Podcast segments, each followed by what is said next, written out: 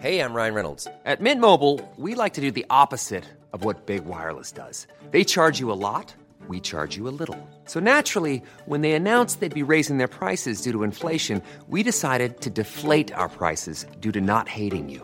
That's right. We're cutting the price of Mint Unlimited from $30 a month to just $15 a month. Give it a try at mintmobile.com slash switch. $45 upfront for three months plus taxes and fees. Promo rate for new customers for limited time. Unlimited more than 40 gigabytes per month. Slows. Full terms at mintmobile.com.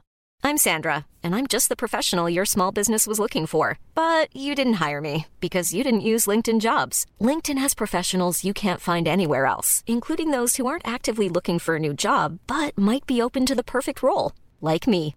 In a given month, over 70% of LinkedIn users don't visit other leading job sites. So if you're not looking on LinkedIn, you'll miss out on great candidates like Sandra. Start hiring professionals like a professional. Post your free job on linkedin.com/people today.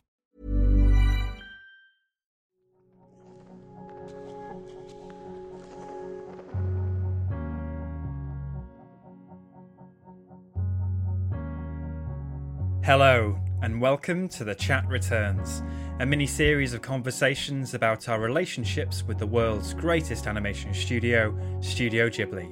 I'm Michael Leader, and I've seen the lot of them. And I'm Jake Cunningham, and I'm still recovering from watching one of them. So join us on our quest into the glorious world of Ghibli.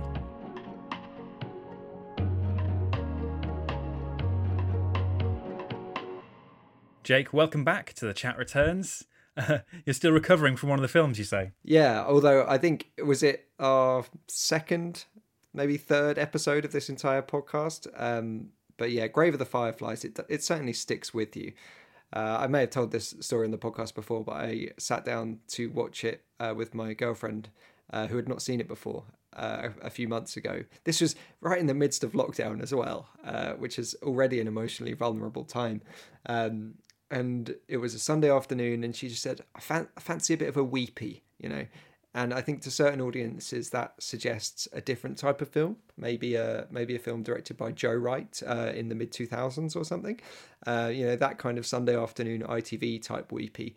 Uh, maybe not uh, Grave of the Fireflies, which is uh, maybe doing it a disservice to call, even put it in the weepy category. But uh, yes, she she watched that uh, with me.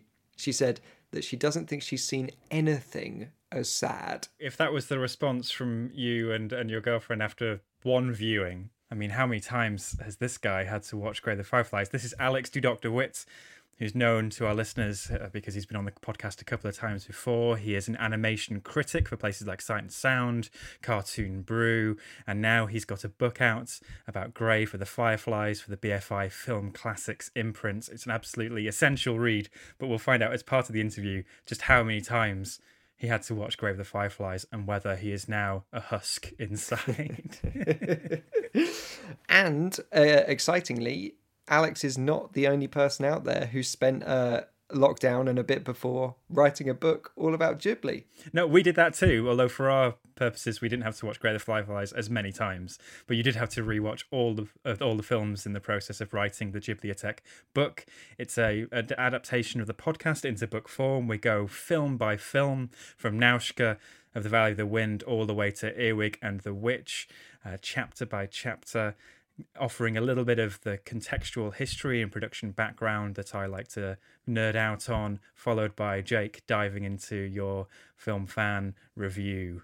Uh, it was a really fun process, wasn't it, Jake? Yeah, yeah, it was it was really lovely to do and to kind of put down on the page uh, some of these thoughts and things we've been talking about for so many years now, um, and it feels like we can't take them back now. Uh, I'm glad that I did that uh, key rewatch of Princess Mononoke and can confirm to the listeners uh, that it is in fact a good film, and uh, that is the angle that I take in my review.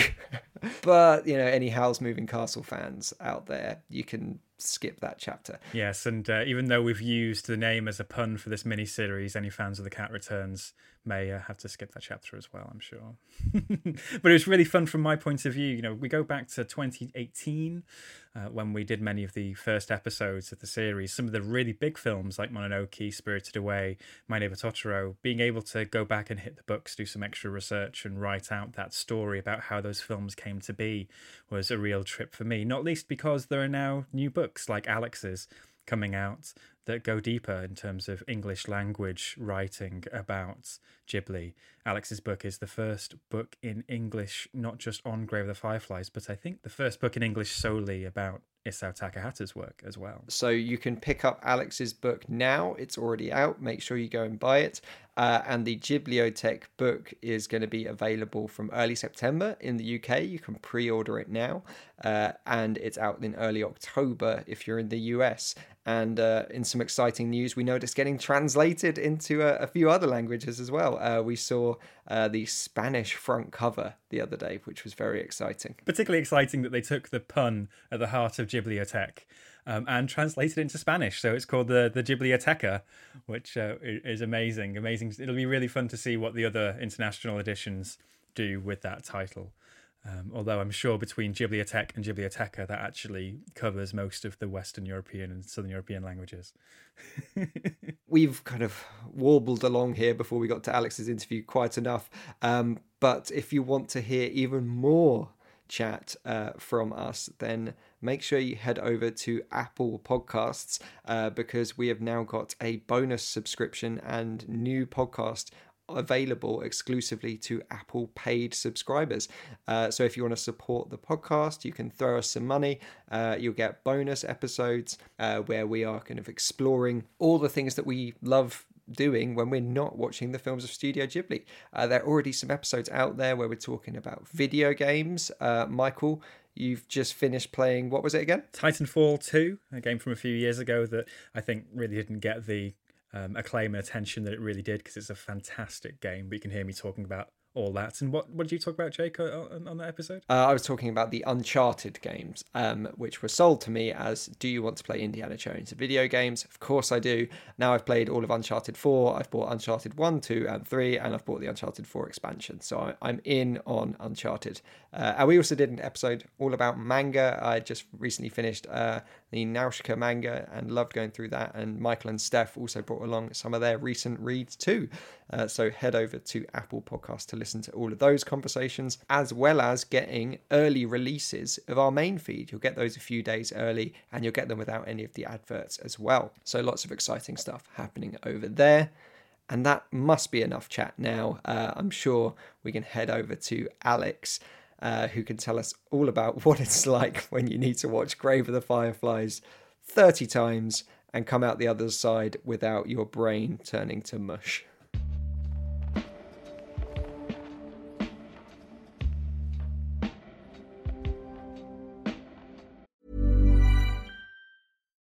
One size fits all seems like a good idea for clothes until you try them on. Same goes for healthcare. That's why United Healthcare offers flexible, budget friendly coverage for medical, vision, dental, and more. Learn more at uh1.com. There's never been a faster or easier way to start your weight loss journey than with PlushCare. PlushCare accepts most insurance plans and gives you online access to board certified physicians who can prescribe FDA approved weight loss medications like Wegovy and Zepbound for those who qualify Take charge of your health and speak with a board certified physician about a weight loss plan that's right for you. Get started today at plushcare.com slash weight loss. That's plushcare.com slash weight loss. Plushcare.com slash weight loss. Hey, it's Paige DeSorbo from Giggly Squad. High quality fashion without the price tag. Say hello to Quince. I'm snagging high-end essentials like cozy cashmere sweaters, sleek leather jackets, fine jewelry, and so much more. With Quince being 50 to 80% less than similar brands. And they partner with factories that prioritize safe, ethical, and responsible manufacturing. I love that. Luxury quality within reach. Go to quince.com slash style to get free shipping and 365-day returns on your next order. quince.com slash style. Alex, it's such a pleasure to have you on the podcast. You've been on in the past in a live setting. I also remember you sent us a really nice little audio missive at the start of the first lockdown when you just turned 30, I think, which is really sweet. But it's so good to have you on properly. Welcome to the podcast. I suppose my first question, which is a question we often ask our guests on this, is what is your Ghibli origin story? What was your first experience and taste of Studio Ghibli and their work? Yeah, th- thanks for having me on again, guys. Um, I feel like I'm your war correspondent now because last time it was The Wind Rises, now it's the other depressing one. So uh, I started watching Ghibli films in the 90s um, when I was a child. And uh, this was before Spirited Away and even before Princess Mononoke. And so before the whole Ghibli catalogue really had distribution over here. My family had pirated copies. Um, sorry, Ghibli, if you're listening to this. Um, we we got them through a cousin of mine in France, which was ahead of the curve in discovering Ghibli. They they had the films before we did, and so I had some connections through my cousins who found some pirated DVDs. We had the box set, really kind of low quality image, uh, really dodgily subtitled. I think it had been subtitled via Chinese into English, and so there was like two layers of translation, and translating the subtitles didn't make much sense. We also had a Fox dub of Totoro, which was a legitimate release. I think I watched some of them religiously, Totoro being one of them, Whisper of the Heart being another, Kiki. The ones that were kind of more appropriate for my age, four, five, six years old, not great for the Fireflies. We'll come on to that. And I loved them. And Totoro, I think, was like paradoxically, even though it's kind of more realistic in many ways, less purely magical than something like Nausicaa or Mononoke, it was to me it was the most magical of all because it presented a vision of what seemed to be a real world, like rural Japan, that was completely different to North London, which is what I knew.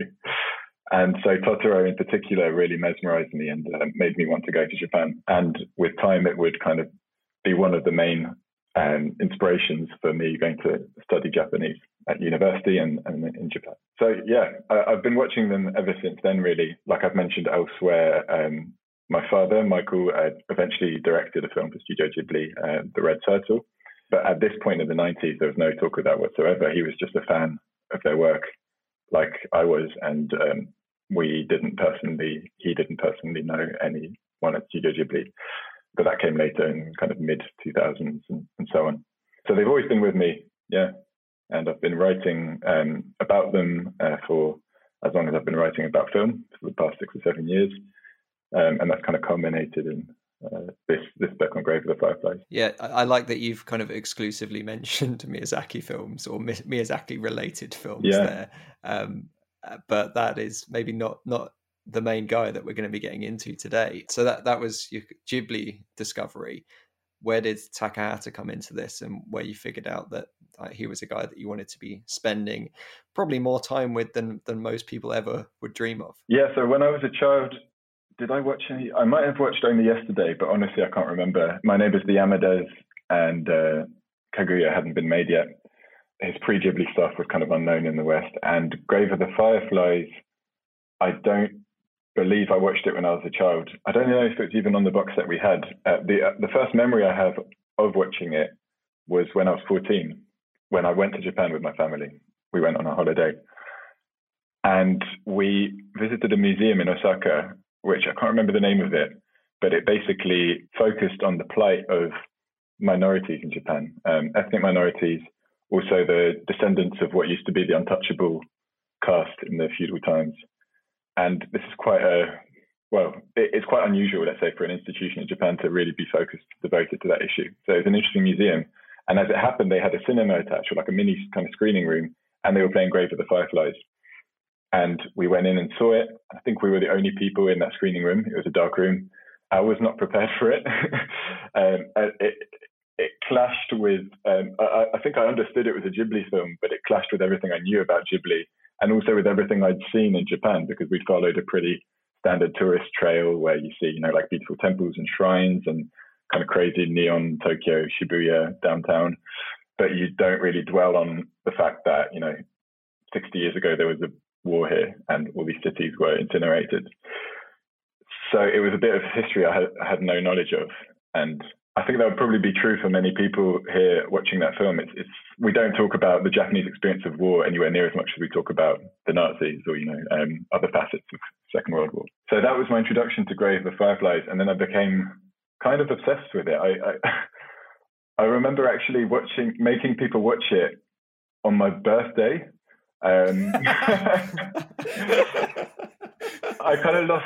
I, I was more into the film than I was aware of what a birthday should be, and so like it must have been the birthday after that when I was still fourteen or fifteen, and um, we just were like a bunch of us were just like at home with no plans, and we were just like let's watch a film, and I put that on, and then at the end of it, everyone was like, why the hell did we watch that? And um, yeah, I, I, all I had in response was it's a great film.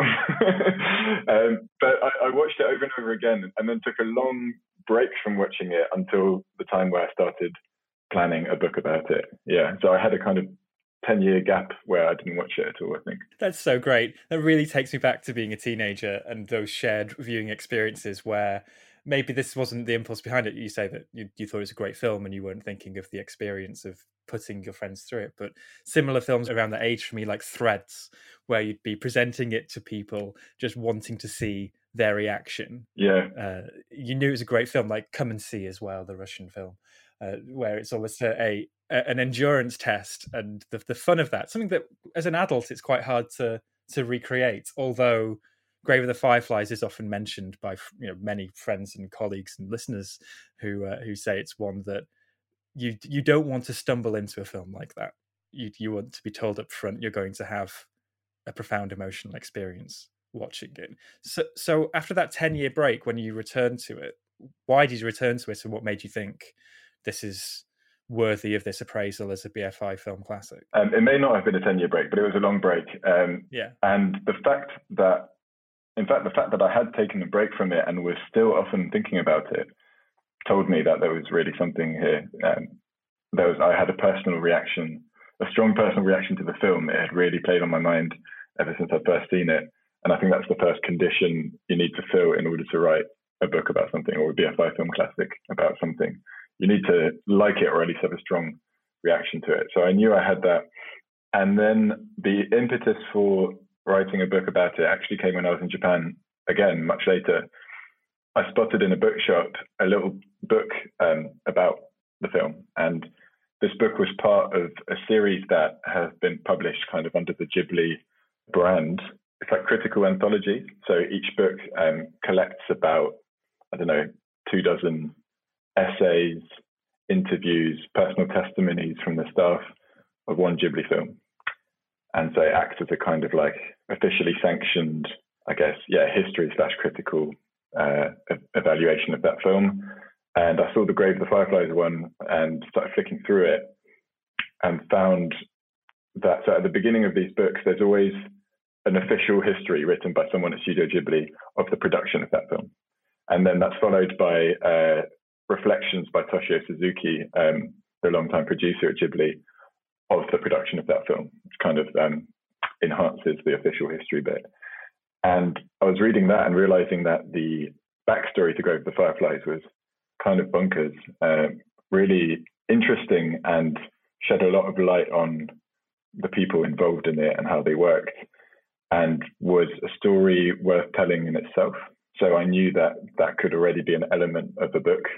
And that got me thinking more about the film, and I, I rewatched it and eventually I thought, you know, the, the film in and of itself has already got so much to talk about, and it's such a well known film and yet so little discussed in detail in the English language uh, that it warrants a more in depth study. And then I had an agenda on top of all that, which was to get a bit more animation into the BFI Film Classic series because I find that uh, it's been a little neglected in the past. They've only got, they only had four um, animated titles in the collection before my book, so now they've got five and that's out of hundreds. So yeah, I had all these kind of different um, motivations, and I pitched the book based on that. I think your book now tips the scale, so there are now more BFI film classics about animation than there are about Hitchcock films. Really? So finally, progress.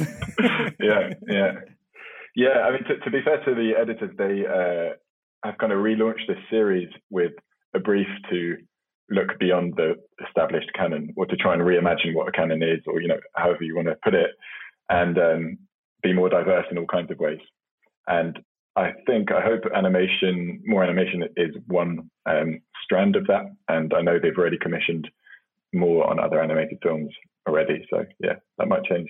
It's so interesting that you you talk about this sense of you know picking up the the Ghibli textbook in Japan and this whole other story uh, behind the film is you know, is is there before your eyes and it's underreported in the West because of all these varying factors. But also, what I find really illuminating about your book is that you take to task a little bit this sense that Grave of the Fireflies is this day ruining, evening ruining, weepy that is a classic because of its emotional affect. Whereas there's so much more going on in the film but then also it didn't just get presented to us whole cloth as this masterpiece. It's actually a very problematic production. It actually ruined Takahata's reputation at the time as well. It opens something up to to me and something that Jake and I don't speak Japanese. We can't read Japanese, so we we are very aware of the limits of our access and research. However, it's been a goal for us all the way through to sort of shine a light on some of these stories that because Ghibli is seen as this monolithic thing, often represented by Miyazaki, and we don't question or criticize or read against many of these narratives. So it's really illuminating to see that in your book. And I, I, it makes me think of in that period between you being 14 watching this film and having the emotional experience and then revisiting it again as somebody who'd been to japan learned japanese learn japanese history culture become a film critic animation expert you're bringing all this extra insight to the film and i wonder do you have an opinion now on this sort of world appra- appraisal of Ghibli?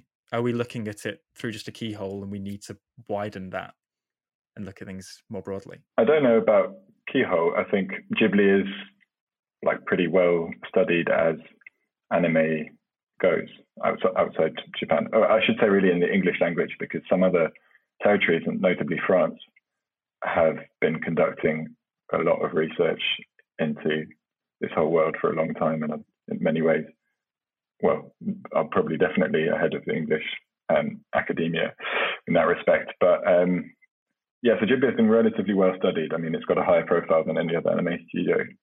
But anime as a whole, uh, it's still early days. Um, it's only probably been seen as a legitimate area of study in in the academy since the 90s uh, or even the noughties. And it's a huge field with you know half a century or a century of history, depending on how you define anime. Added to that is the fact that I think, yeah, Jap- Japanese is probably less, well, definitely less spoken um, and read than many European languages. So that adds a barrier.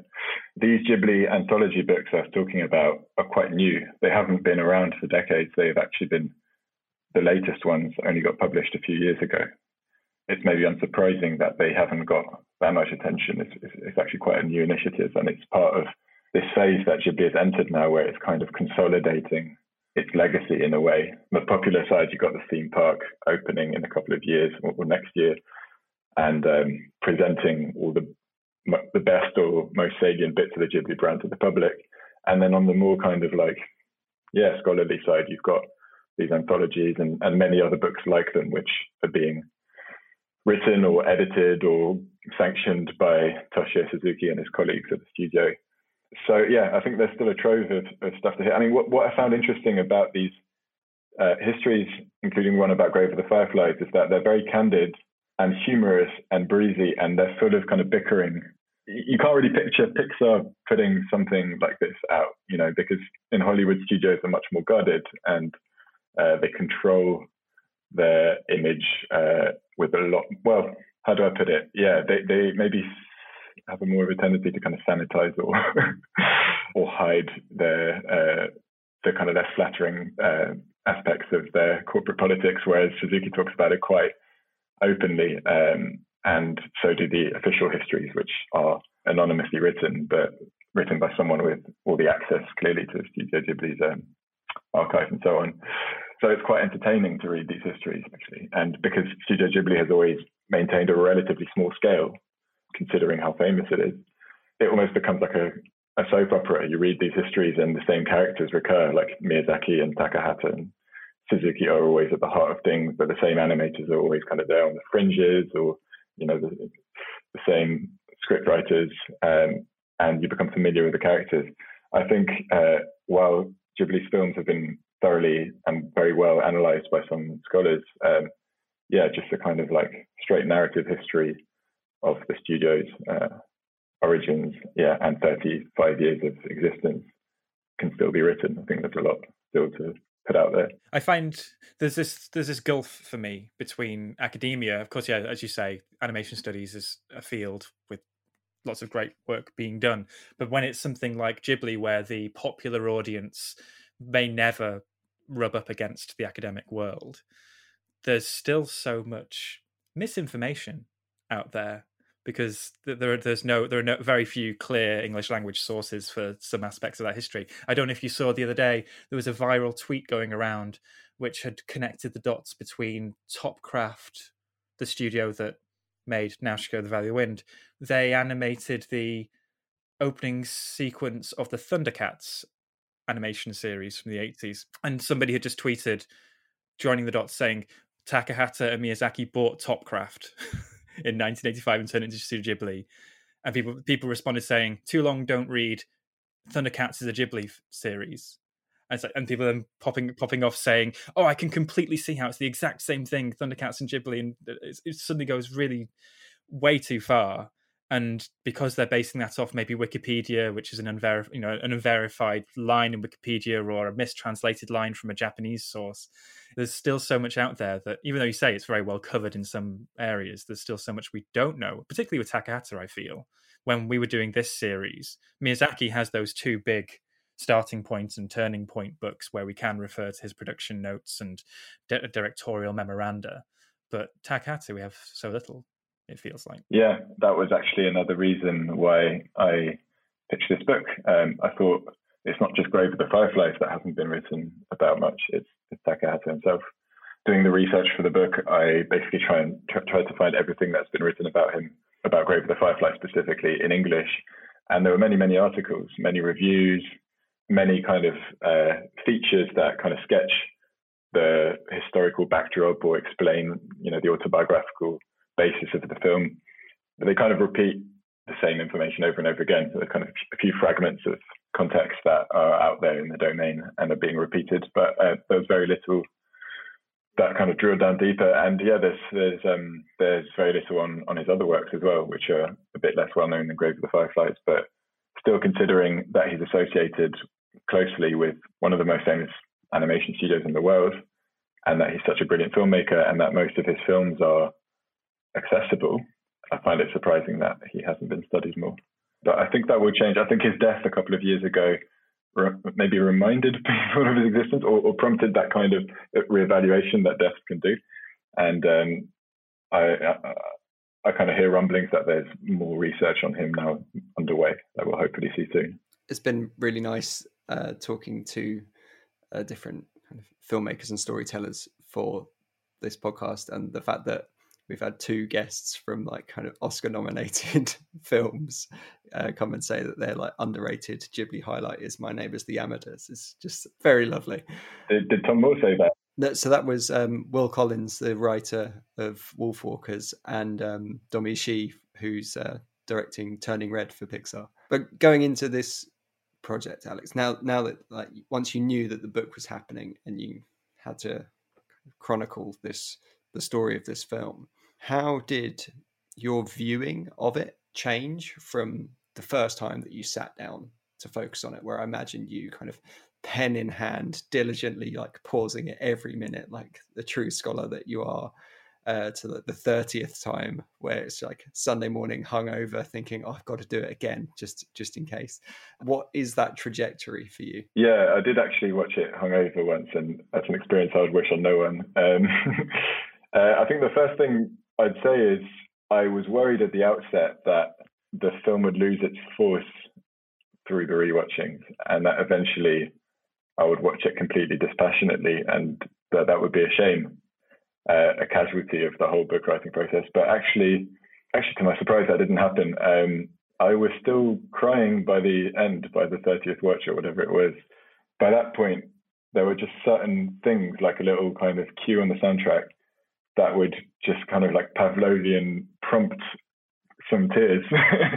and it was especially around the um, scene where uh, Setsuko you have a kind of reel of her happiest moments that's played after she's died. So that's the first thing to say. Um, how did my view of it change? I guess I knew going into it that it was an uncommonly powerful film, but I didn't really know why, really. Uh, I hadn't really tried to figure out what it was about it. And through the process of researching the book, I um, basically realized how, but firstly, how brilliantly the characters are sketched. Uh, I don't mean literally visually sketched, well, that too, but I mean how brilliantly they're depicted as people with, with the nuance and all the dimensions it. And I'm talking especially about Seita here because Setsuko, being a little child, has less complexity to her, inevitably. She has less morality, she's less compromised. Seita is a more tragic figure. So I guess I got to know Seita more. Uh, and I also realized how perfectly the film is structured. Unlike some later Ghibli films in particular, it's very short, very concise, doesn't have a shot out of place. Um, I think Totoro is the same. This is peak disciplined Takahata and disciplined Miyazaki. They're still working in the wake of their TV series days in throughout the 70s. They've been making series on crazy uh, deadlines. And uh, I think the demands of that experience had taught them to tell stories incredibly concisely and very kind of rigorously. Whereas later in Studio Ghibli's life, when they had bigger budgets and to some extent were able to transcend budgetary and deadline constraints that filmmakers normally have to contend with, the films maybe became a little bit laxer as a result, or at least the, the narrative structure. Grave of the Fireflies is just perfectly formed, and I really don't see what scene uh, or shot could be omitted from it. So yeah, it was an understanding of those two things: the sheer craft of the storytelling, which is Takahata's main thing. After all, he's a storyteller. He's not a he's not an animator. He's not a graphic artist, and the beauty of the characterization of Seita. It's interesting you mentioned the kind of power of the storytelling because um, my dad watched this film and he couldn't figure out how to turn subtitles on and he does not speak Japanese. and he kind of came out of it with the same reaction that you'd expect anyone to have to watching Grave of the Fireflies for the first time. It like he said that it, it didn't matter, and it, like we mentioned Steven Spielberg a lot on this podcast as and I've mentioned him before as a master of kind of of blocking and momentum, and that you can watch Raiders with the sound off, as Steven Soderbergh proved, and put the social network over the soundtrack instead, and you still totally know what's going on. And I think him watching that in Japanese and still coming out of it with like profoundly moved by it shows like his skill as a director. Yeah, I mean, there's there's very little. Well, there's not much dialogue in the film, and the dialogue that there is is quite concise. This is a war film with some, you know, serious and sophisticated things to say about war and about how we behave in it but there's no speech in it really. You'd expect a film like that, especially one that's meant for children as well as adults, would have a character at one point stand and kind of reel off what they've learned from the experience, or you know that it would be kind of somehow crystallized in a climactic scene like that. Uh, that doesn't happen in the film. It's just people talking and saying quite banal things to each other all the way through. So maybe that's a reason why your dad could um, follow it even without the sound. Well, it's also in just like it's just minor gestures. Like that's how he brings the character out of it and that's where the emotion comes from not from some like hugely imaginative crazy fantastical thing it's just the the the food and the lack thereof and just the the, the sight of a child and the, that rock tumbling around in her mouth and that's that's it and that's going to break your heart whatever language you speak alex this this suggests another th- question that we wrestle with on this podcast and that's language in general. And I, I, love your particular route through this, watching the films, as you say, with French subtitles that may have come through multiple intermediate languages, then learning Japanese and now translating Japanese back into English. Do you have what is your take on this? The whole you need to see it in the original language. You need to understand the original language. Subs always over dubs. What's your take on all this? I kind of sit on the fence on the whole sub versus dub debate in general. I don't I, I always watch with subs, um, or it, you know if it's um, if it's Japanese, um, yeah, with or without subs. In the case of Grave of the Fireflies, I watched it with subs because I thought it was important to see how it's been translated um, for the sake of my book. In this case in particular, Grave of the Fireflies, I don't think people should watch the dub uh, unless they really feel they have to. And the reason is that more than pretty much any other film, it, it depends for its power on the plausibility of the characters and therefore on the performances, the voice actors. And Takahata and his team went out of their way to cast actors who are the same age as the children they play, which is unusual. Conventionally, uh, he would have found adults who would then pretend to be children, which is what you hear in many anime animated productions, uh, including Ghibli productions and other Ghibli productions. The result of that is Setsuko in particular, who's a four-year-old girl, and it's not easy to sound four years old if you're an adult. She is so vivid in the Japanese original. She's just so real. Um, so is Seita. In the English dubs, they didn't preserve that. They cast adults. Uh, and in fact, in, there are two dubs of Grave of the Fireflies. In one of them, the uh, actor who voices Setsuko, she was in her 60s at the time. And, you know, you can hear it. I've actually never watched either of those dubs all the way through because I find it so so painful. It really just completely undercuts the force of the film, I think. So I think on this one, I'll get on my high horse and say sub over dub always. In general, uh, yeah, I mean, it's up to what people prefer and what they think is right for them. Um, the subtitling and the dubbing for Ghibli films is generally quite good, like accurate and uh, well performed as well. The Grave of the Fireflies, exceptionally, um, was never distributed by Disney uh, for arcane rights reasons, and so Disney never uh, Disney never um, recorded a dub for it. And I think that means that the dubs that there are for uh, Grave of the Fireflies, that maybe the um, production values, quality control is slightly lower as well. And there are there are no like Hollywood voices. That's another thing that Disney always did, but Grave of the Fireflies doesn't have. Yeah, I, I think of um, other Ghibli films with characters of a similar age, and you look at the, the Disney dub of Totoro, where it's the Fanning sisters, Dakota and Elle, who were similar age to the characters, but they they are Hollywood voices. Hollywood has a tradition of child actors that has an association with us through other Disney uh, animations, actual Disney animations rather than dubs. But in this case, I love the little um, trivia tidbit you have in the book where the voice actor for Setsuko in the original is, was potentially the youngest anime voice actor of all time to that point in Japan. yeah, she was billed as that. Yeah, uh, I, I wasn't able to verify that myself, but I mean, it's probable. Yeah, no one else really had done that. Yeah. And it also meant that they had to record her before uh, the animation. So they kind of reverse the process. In the anime industry, often you would have the animation more or less complete, and then the voice uh, artist would come into the studio and dub in sync with what they see. Uh, but a girl who's five, she was five, the actress who played Jessica, can't do that. And on top of that, they were worried that her voice would change in the interim if they waited for the animation to be done first. They thought she was just right as she was then, so they got her to record bulk of her lines uh, ahead of production, and then that created an extra advantage, which is that the animators were able to kind of basically animate in line with her performance. They could draw inspiration from her little idiosyncrasies when you know, giving Setsuko visual life. Yeah, and and that's why it's it's just like she's so vivid, even though she's less complex than Seita and in many ways less interesting and not really the focus of the film, not really the moral heart of the film. She's just so alive and so real that um, her death is devastating. And that's why the film works so well. And in all your kind of research in terms of the craft of this film, that's another area that Michael and I, uh, although we can maybe talk and write about films, we're, we're not artists ourselves going out uh, with the ability to draw or animate was there any learnings that you got from like how the actual film was made that uh, kind of shaped your interest in it? Well, for a long time, I had this idea that Takahata couldn't draw at all. That's what he often said about himself, kind of more out of modesty than anything. Um, and that's the received idea in, in discussion of Takahata.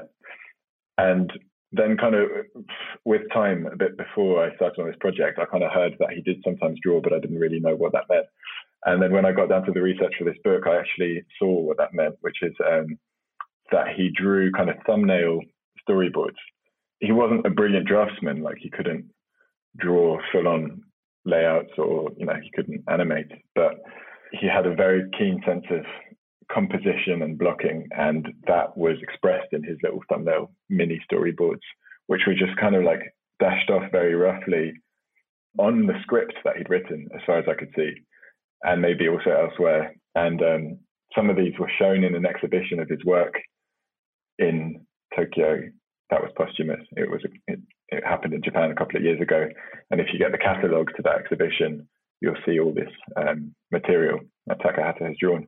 So I learned that he did that, and that that kind of slightly complicated my um, understanding of him as a filmmaker. I realized that he had more visual input than I'd initially thought.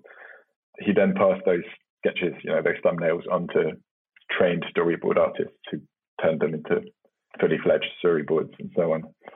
So there was that. And then the other thing that really surprised me was that the film was unfinished when it came out in cinemas, which I did not know until I started reading these histories. And uh, the fact is that they just ran out of time. The film was produced incredibly quickly by modern Ghibli standards or by Hollywood standards, or you know, it was turned around in from initial conception to release. It was just over a year and a half, and the production itself, by which I mean the animation, um, took like nine months, I think, or ten months. I can't remember exactly. Less than a year that's that's fast. like I said, Miyazaki and Takahata and, and all their colleagues were trained in the TV series, world, which was just in Japan, especially just like unremittingly pressurized, and so they were used to working fast. But in this case of Grave of the Fireflies, it just didn't quite work out, and they just didn't manage to finish uh, production before release. So the film came out in J- Japanese cinemas with un- a few uncolored scenes, just black and white. um, and according to, and then they carried on working on it after release and eventually put out uh, print prints with a finished version. But um, Toshio Suzuki, in his uh, recollection, says that a lot of people in the audience apparently just thought that the black and white unfinished scenes were a stylistic choice. it's like the reverse Schindler's List. Yeah, yeah, exactly. But it's just a quite a random scene. It's the one where Seita's being beaten for having tried to steal some vegetables.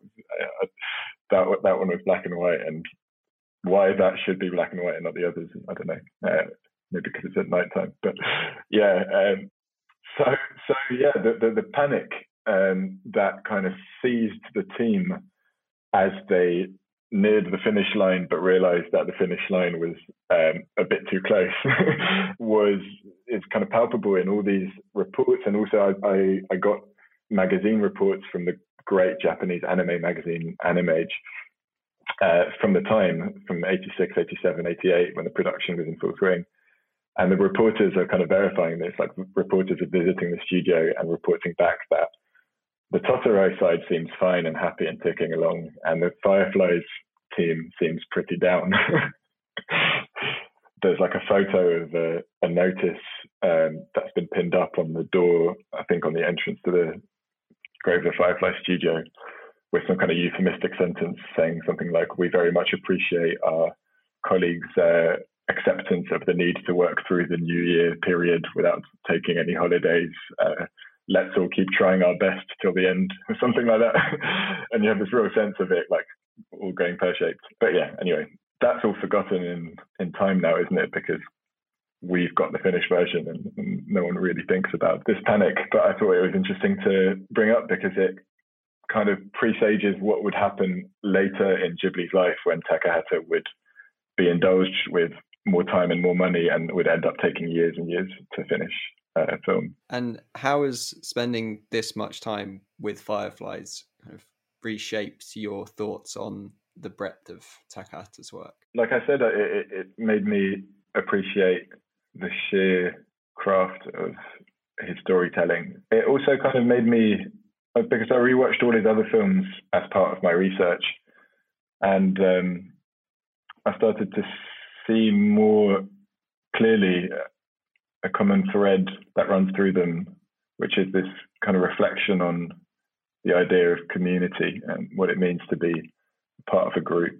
That ultimately is in every single one of his films, and what that community is, how, how that's expressed, varies from film to film. On the smallest scale, you've got my neighbours, the Yamadas, where they're all they're, they're part of it's a close knit family, dysfunctional family, but a close knit one, and, and they all draw meaning from their place within that family and their relations with each other. And on the biggest scale, you've got the tale of the Princess Kaguya, which is a kind of fable on the meaning of being on Earth, uh, surrounded by people.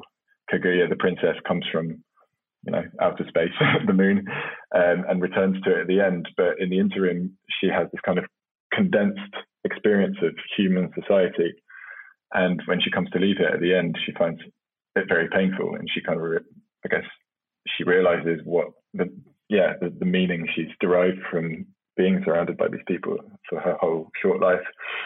And um, Grave of the Fireflies is about that too. But there it's a kind of mirror image. Uh, the characters actually abandon society. They turn their backs on it. And you could say with good reason. It depends on how you see the kind of shifting complex morality of the characters in the film. But it goes badly for them. They leave the safety net of the society. They they aspire to a kind of freedom, a kind of uh, self-sufficient life as two children, and it doesn't work out. So I think, yeah, watching it in the context of all his films, watching them all in a row like that, and his series as well, made me appreciate that kind of auteur streak that runs through his filmmaking. Uh, I, I think we can call him an auteur. I don't hesitate to use that word. I think in his case that's appropriate. And yeah, I came to realize that. You know, we love a ranking on this podcast. So you've just revisited all of his Ghibli features as part of making the book. Would you dare rank them? I would in my own head, privately. Do I dare say it? Um, I think I think Grave of the Fireflies is for me his best film, full stop, because it's so tightly constructed. Yeah, I think it's that. It, it occurred to me while we were, while I was watching the film that we never learn the names of any of the characters except Seita and Setsuko, and that's kind of indicative of how closely focused the story is around them. Uh, really, just kind of like there's no subplots, there's no extraneous material. That's my favorite. And then Kaguya and my neighbors, the Yamadas, are probably the next two joint. Can I do that? I love the the visual style in both of them, which kind of starts out in Yamada's and then is refined in Kaguya. I find them like kind of of a piece with each other. Like I was saying earlier, the way they reflect on what it means to be surrounded by people uh, that you love without necessarily always liking or being comfortable with. But Yamada's is a comic take on it, and Kaguya is a tragic take on it. Only Yesterday is sublime as well. That probably comes next, and I love the music in it. And then Pompoko comes last. Pompoko is uh, one I've never really been moved by, although I find it really interesting. Pompoko has a structure all of its own, which is kind of cyclical, like with the seasons, right? The same things repeat themselves over and over in the film. And I find that interesting and unusual as a structure for a story, but I also find it a bit wearying after a while. And it's, it's quite a long film. So it kind of throws in relief, I think, for me, the qualities of Fireflies as being much tighter and simpler and shorter. So that's the ranking. Are you okay with that? How does it match up with the leaderboard? Jake, you and I slightly disagree in terms of the ordering of Takahata films. I think you're more of an Only Yesterday fan than I am. That broadly lines up with with what what we what how we ranked them way back when. Yeah, I think there's some maybe fluctuations in the middle, but um the bookends are about right between us all. Absolutely. Well, you mentioned the the leaderboard and Jacob's Ladder there because you know, we got to the end of the Ghibli catalogue. When we started this podcast back in 2018, we thought 20 odd films. God, we'll never get to the end of those. And then we did. And since then, you know, we've done these mini series Satoshi Kon, we've done Cartoon Saloon, and now we ask whenever we have guests on the show, we ask them where where could we go next. And Alex, you're an animation expert, so you more than anyone should be able to point us into in a direction that we could go in. Where who could we cover next? Yeah, I mean, now that because for a while you were basically within the anime world, but then with Cartoon Saloon you kind of branched out beyond that, so that opens up a whole new world of yeah non-Japanese stuff. Uh, this is maybe quite niche, uh, but I would like to see a mini series on the influences on Miyazaki and Takahata. Those kind of totemic, that canon of totemic films of world animation that they always go back to in their discussions about their craft and so on. The films of Yuri Norstein, there's The Man Who Planted Trees by Frederick Back, there's The Snow Queen by Le, Lev Stepanov. There's a few others. Uh, oh yeah, The Shepherdess and the Chimney Sweep, um, the, King, the King and the Mockingbird, that film by Paul Grimault. There's not many of them. There's just like a, a half dozen films that the two of them always talk about and come back to I would love to hear a mini series on that, but that is niche. But on the flip side, because most of those are short films, they're quite accessible. so, like, listeners don't need to go further than Google in order to find them uh, or YouTube. Yeah, so I would like to hear mini on that. Also, in the Japanese context, I like Masaki Yuasa, but he's quite off-brand, I guess. His his filmmaking is very different from Ghibli, so maybe a bit too far. He's been mentioned a few times, and in terms of Yuasa, there are there are a couple of his films where he moves towards a Miyazaki type style. I think Lu over the Wall is like a almost like a parody of Ponyo. It is, yeah. And I, have definitely posted this on Twitter before, but there's a freeze frame where you, it looks like it's uh, characters from Ponyo in the in the sort of tsunami sequence. Uh, which uh, must be a, a, a nod, uh, but that that's a really good suggestion for the Ghibli influences. Um, I'll take any uh, opportunity to show off my hipster dad credentials. I've been showing uh, Ivo, the, my two-year-old um, hedgehog in the fog, uh, quite a lot. You know, uh, of course, he can't read the subtitles, but that's another perfect sort of short film where you can just watch it as visuals, and it's just so beautiful and beguiling as a film. And he and the, as as a former Russian language student, I love the fact that he thinks that the hedgehog's name is Yozhik, which is hedgehog in Russian. So he now knows Russian as a two year old. well on my way to being that awful dad. yeah, that's one way of doing it. That's, I hadn't thought of that. It's also, um, there's a Bjork video that copies Hedgehog in the Fog. I can't remember which one it is. Um, I think it might be Human Behavior, maybe. There's one that definitely is indebted to Norstein his films are very influential across the board. It's not just Miyazaki and Takahata. So there's a lot to talk about there. So yeah, that's my humble request. That's a strong but niche request. We'll add that to the board. Alex, thank you so much for talking with us today. Congratulations on the book. I, I, I wish you nothing but the best with it. Thank you.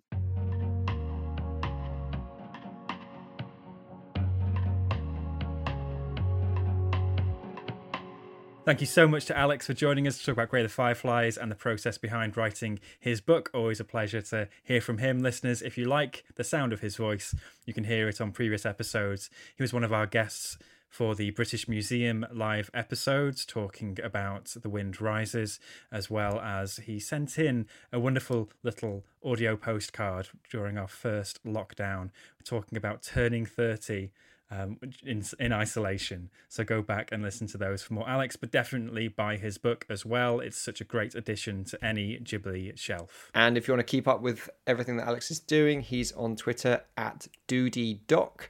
And we're over there as well. Michael, you're there at Michael J. Leader. And Jake, you're on there at Jake H. Cunningham. And Ghibliotheque in general is at Ghibliotheque. And you can email us at ghibli at little.studios.com.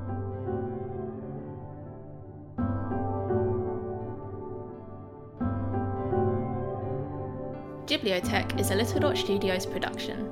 Our artwork is by Sophie Moe, our music is by Anthony Ing, and James Payne is our editor. The show is produced by Michael Leader, Jake Cunningham, Harold McShill, and Steph Watts.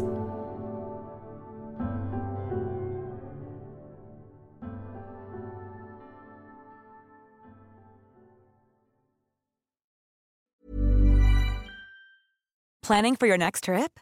Elevate your travel style with Quince. Quince has all the jet setting essentials you'll want for your next getaway, like European linen, premium luggage options, buttery soft Italian leather bags, and so much more. And is all priced at 50 to 80% less than similar brands. Plus, Quince only works with factories that use safe and ethical manufacturing practices. Pack your bags with high-quality essentials you'll be wearing for vacations to come with Quince. Go to quince.com/pack for free shipping and 365-day returns.